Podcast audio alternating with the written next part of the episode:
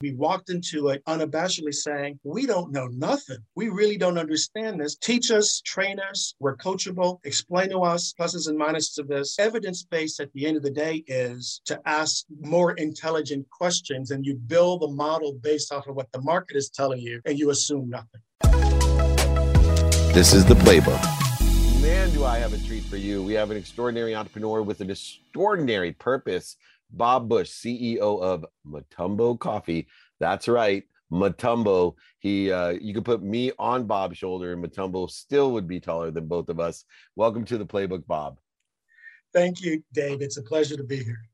And you know, we got to meet, and I've been a big fan of not only Mutombo Coffee but the business model. I love when ingenuity takes over in the perspective of business, meaning taking a business that everybody probably thinks is overcrowded or overplayed, and then completely turning it upside down. Uh, what has attracted you, number one, to the Mutombo coffee brand, but what are the nuances of the business model that makes it so unique? That, that's a great question. I'll tell you, you know, be careful what you wish for and, and be mindful of the promises that you make because you might just have to keep them. And so when when uh, and I met about three years ago, he was in in Dubai, where I've spent the bulk of the last 20 years uh, in Dubai in, in the GCC region. And he asked, I asked him, you know, how do you have a career post the NBA that to me eclipses what you did as a star athlete? And it really gets to the heart of your question around purpose and, and, and seeking to make impact and make a difference. So we started brainstorming about how what additional impact he wanted to make because he had he was one of the first guys out of the NBA. This is going back almost 20 years, you know, where he took the bulk of his his salary and he created a hospital named after his mother, who unfortunately died uh, when he was a young man, and she always wanted him to be a doctor. Now, at seven foot three, and you know, most people think that he was recruited to play basketball at Georgetown. He didn't even he wasn't a basketball player. Um, so he's just he, he, as as you know, many kids in Africa and the Congo, their favorite sport is is football. Um, but when you're walking around looking like you should be on the team, everybody assumes you are, and of course the assistant coaches come out. He got a scholarship from the State Department for pre med. Make a long story short, great genes, great work ethic. He becomes a Hall of Fame basketball player. So he made a lot of money, but he remembered the promise that he had made to his mother about being a doctor. So he says, You know, Bob, I hope my mother's proud. I'm not a doctor, but I wanted to build a hospital that would serve as a guidepost to create a lot more doctors to help my country, to help my people. And that hospital, um, the Mutombo Hospital, has now served more than 900,000 patients. So I said, brother, how are you going to top that? He says, well, I'm going to do a school. I'm going to name the school after my dad. And then I'm going to do a university. I said, well, you know, where's how are you going to do all these things? That NBA money isn't like it used to be, right? You're you're retired from that. He says, well, I have this great foundation, and initially it was kind of shut up and dribble, and then people saw that I was true to my word, and we started having impact. Now he's got some of the biggest foundations in the world supporting him. So I said, well, you know, I don't know much about philanthropy and charity and large foundations. My world comes from the finance world. Um, I, I've taken sort of my weaknesses as being kind of obsessive and anal, and I've somehow managed to have a decent career in investments and finance. So maybe I can take my sense of purpose and your passion, and maybe we can do something to further the impact that you want in Africa. And that's how we started, we came up with the idea of uh, Mutombo coffee.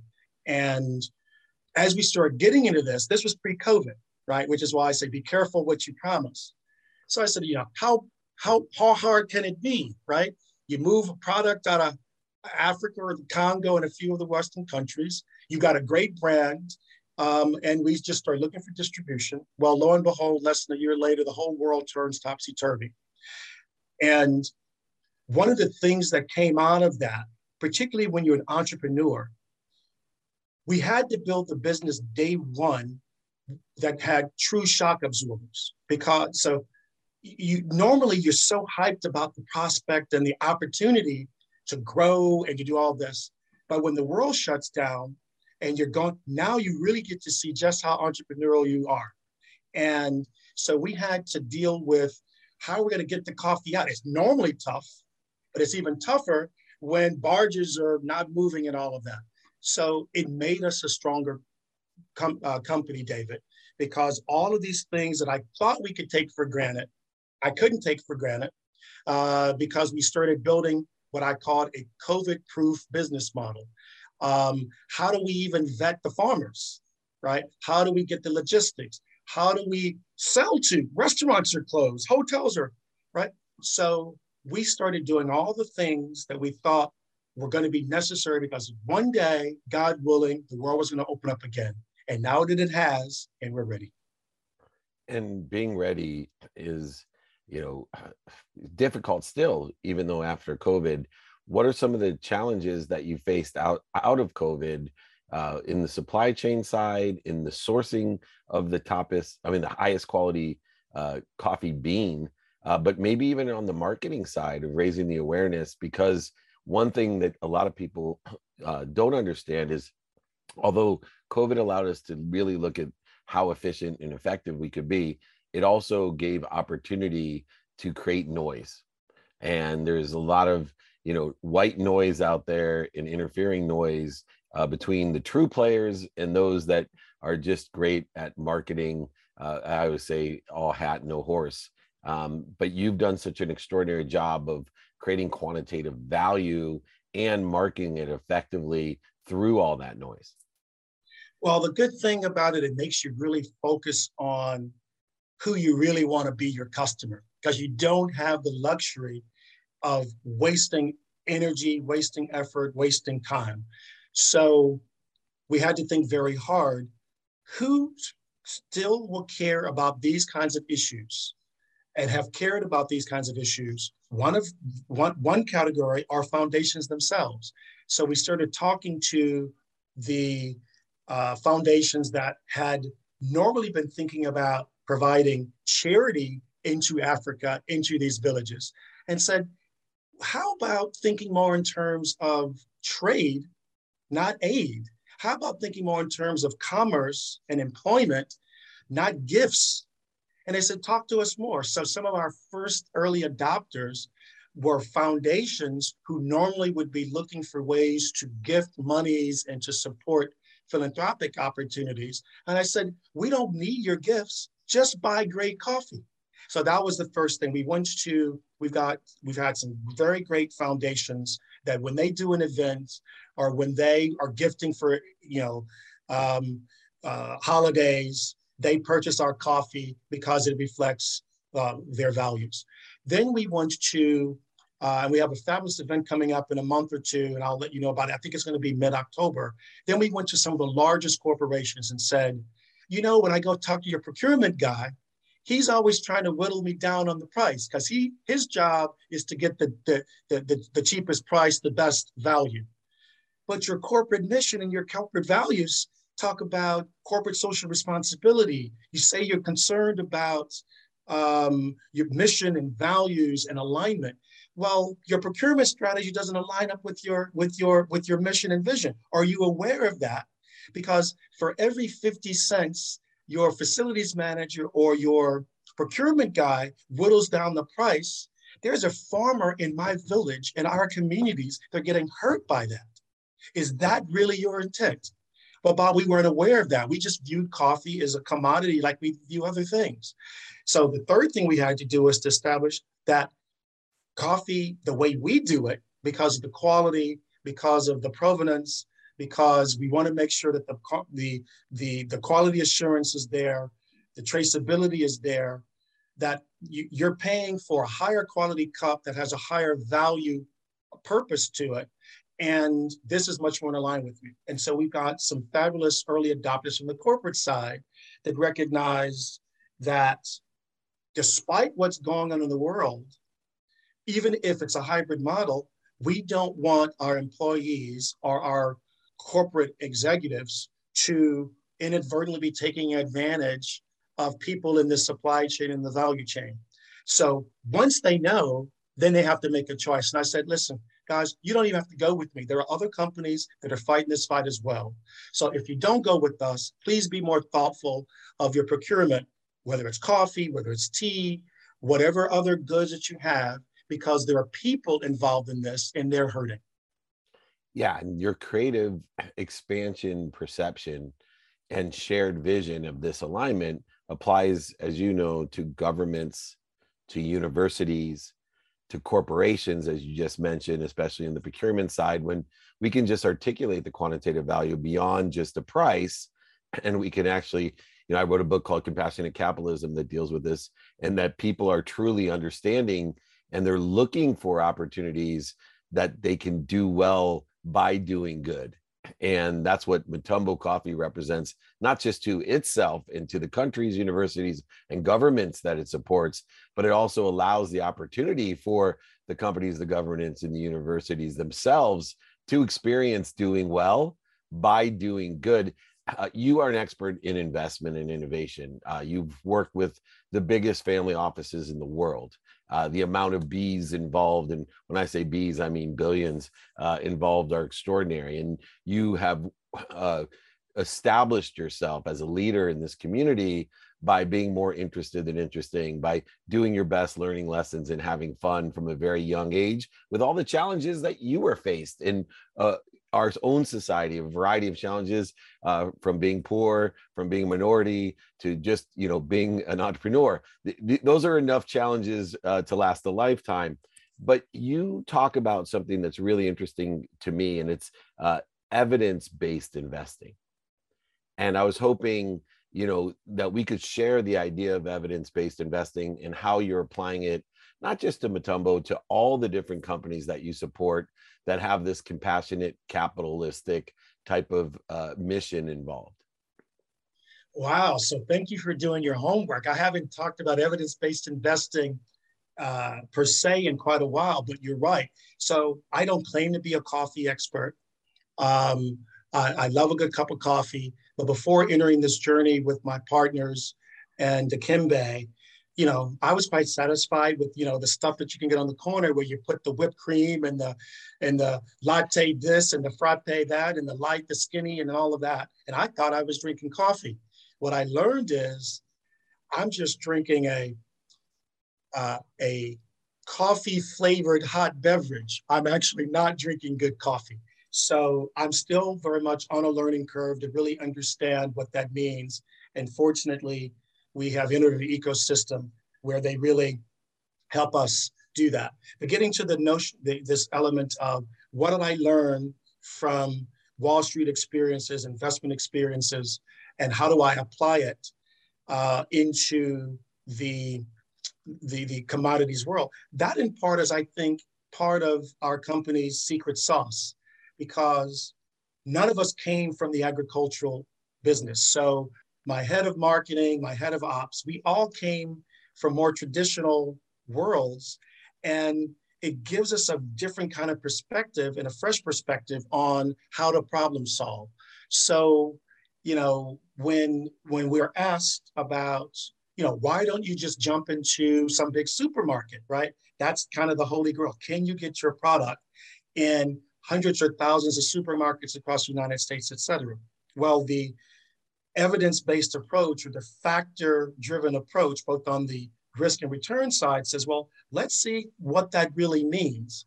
And so when we started looking at the factors that make for a successful launch in a supermarket, for example, here's what we learned. We learned one, the supermarket is going to put us right next to 50 other brands that do something very similar. And I don't know about you, David, but I don't like competition I like differentiation. So how are we actually going to be able to differentiate ourselves when, when our retail partner has put us right next to everybody else? And guess what? It's their customer and they get the data. And if they like what we're doing, shucks, they'll just clone what we've done and put their own brand on it. That's not the kind of partnership I want to enter. And so when we started asking, you know, hard nosed would I invest in this business or invest in a partnership with some of these retail partners? We realized, you know, heads they win if we sell a lot through them, but they've mitigated their risk um, and the economics didn't uh, add up for us. So as we then started looking at different approaches and different models, we realized that we were actually not strictly in the coffee business. We're actually in the conversations that occur between the sips of coffee business. We're in the communication business. We're in, hey, let's have a talk with my with my buddy Meltzer. You're drinking something, I'm drinking something. We're in the collaboration business. So if we can move our model from product driven and commodification, we have a chance of really winning in this space. And that only came out because we went and we talked to roasters to see what their challenges are. We talked to the uh, distributors to figure out what their challenges are. And I had the benefit of not having any legacy issues to build a business model with a blank sheet of paper because we walked into it unabashedly saying, we don't know nothing. We really don't understand this. Teach us, train us, we're coachable, explain to us the pluses and minuses of this. So evidence-based at the end of the day is to ask more intelligent questions and you build the model based off of what the market is telling you and you assume nothing. And lastly, you know, through that and all the challenges that you faced as someone who grew up with no connections and poor, someone who has faced all the different minority types of challenges that we have here in the United States still today. And of course, I always think the biggest challenges of just being an entrepreneur. When we are able to overcome those and learn from those, as you have, the next challenge comes with what I call the big O little c. When we have built the bones and the muscles and, the endurance of the ability to, to overcome all these things, now we have so many opportunities and so many options and so many touches of favor. I believe that the next uh, focus should be on prioritization. And from the day that I met you, you're extraordinary at prioritizing what's important uh, to you with your personal experiential giving and receiving values. And I was hoping you could share to finish up, you know, some of the lessons of prioritization because I see prioritization is such a key component of one it's the antidote to procrastination so those people that are afraid to get started and then two it's definitely the antidote to feeling overwhelmed with all the abundance of success that those people that have capabilities to change the world like yourself if they don't know how to prioritize then they go back to to start and you know or go back to jail right and go back to start uh, mm. for you uh, how has that prioritization evolved and what are some of the key tips you can give our entrepreneurs of how you prioritize yeah it's a great question i'll, I'll sort of touch upon personally how it worked i grew up in the city of east st louis illinois and so when you say poor i didn't know i was poor you know what? Because uh, we were not poor with love and support. We, I, my parents were together. I have a great brother. I have a great sister. So my home was a safe haven. Whatever was going on around that city or in the world or on TV, when we got home, we were loved. There was no deficit of, of love and compassion and, and connectivity to my parents. So we were, I was very blessed to be born with something exceptionally intangible like that. So th- once you've got that and you're fortunate and blessed to have that, you, you're already on such a great foundation, no matter what happens in life and entrepreneurship, that confidence, because that was instilled in me because I had great role models with my parents and my and, and their siblings. I was ready for the world, even though even though I didn't know what that really meant, because that structure was so secure. So let me first say that. But yes, as you get on, there's these, these this view about work-life balance. I must say, and you know that that you know, pity the spouse that that has an entrepreneur as their husband or their wife. The it is tremendously challenging on everyone around them, from their children uh, to the spouses, etc. And so I'm just I'm not a big proponent of work-life balance. And I know I that I'm going against sort of the grain on this. I actually think it's about alignment. And what I've learned is what does that mean? Spiritual. I loved at the beginning of the call, you talked about how you are, you know, you're getting closer to your faith, that we can borrow from Catholicism, we can borrow from Judaism, we can borrow from Islam, wherever you want to borrow. Just recognize that you are part of something greater and your purpose is better and greater than what you might have even imagined. So getting starting with that spiritual, then you get to the intellectual, how your brain works and how you process and how do you make sure that um, amygdala, that, that reptilian brain, which is the back of the brain, and then the midbrain, which is the monkey brain, that's all about status and ego, is, is alignment with that prefrontal, uh, uh, prefrontal cortex, which is more about trying to, you know, synthesize the world around you and make responsible decisions, right? So then you got the intellectual, then you got the emotional, which is the heart. You can't see that, but it's on my heart. And then you got the hands, you got to do the work. So to me, first, before you can get to the issues of prioritization, if you don't have that alignment, from the spiritual to the physical to the emotional, you can never, you'll always get thrown off about what your true north should be. And and that's the advice that I give. You work on those issues, then when the when the shocks come, because there's always going to be them, COVID or whatever, or challenges, you'll be ready if you can get yourself in alignment. And you have brought great alignment and great inspiration to all. You definitely understand knowing your what, your who, your how, you're now and applying your why, knowing there's something bigger than you that loves you more than your mom. And one of the things I'll tell you from doing so much work in Africa is being the chairman of Unstoppable Foundation there is that what you talked about the value and the love and the compassion that exists in the home even though the home sometimes is made of mud and fronds uh, they still have something that we should aspire to here in America. And the more we can do to support that type of culture and those type of values will only contribute and help everyone around the world. The incredible, compassionate capitalist, he's more interested than interesting, a complete aligned individual with my core values and beliefs and inspiration. Bob Bush, CEO of Mutombo Coffee. Thank you so much for joining me.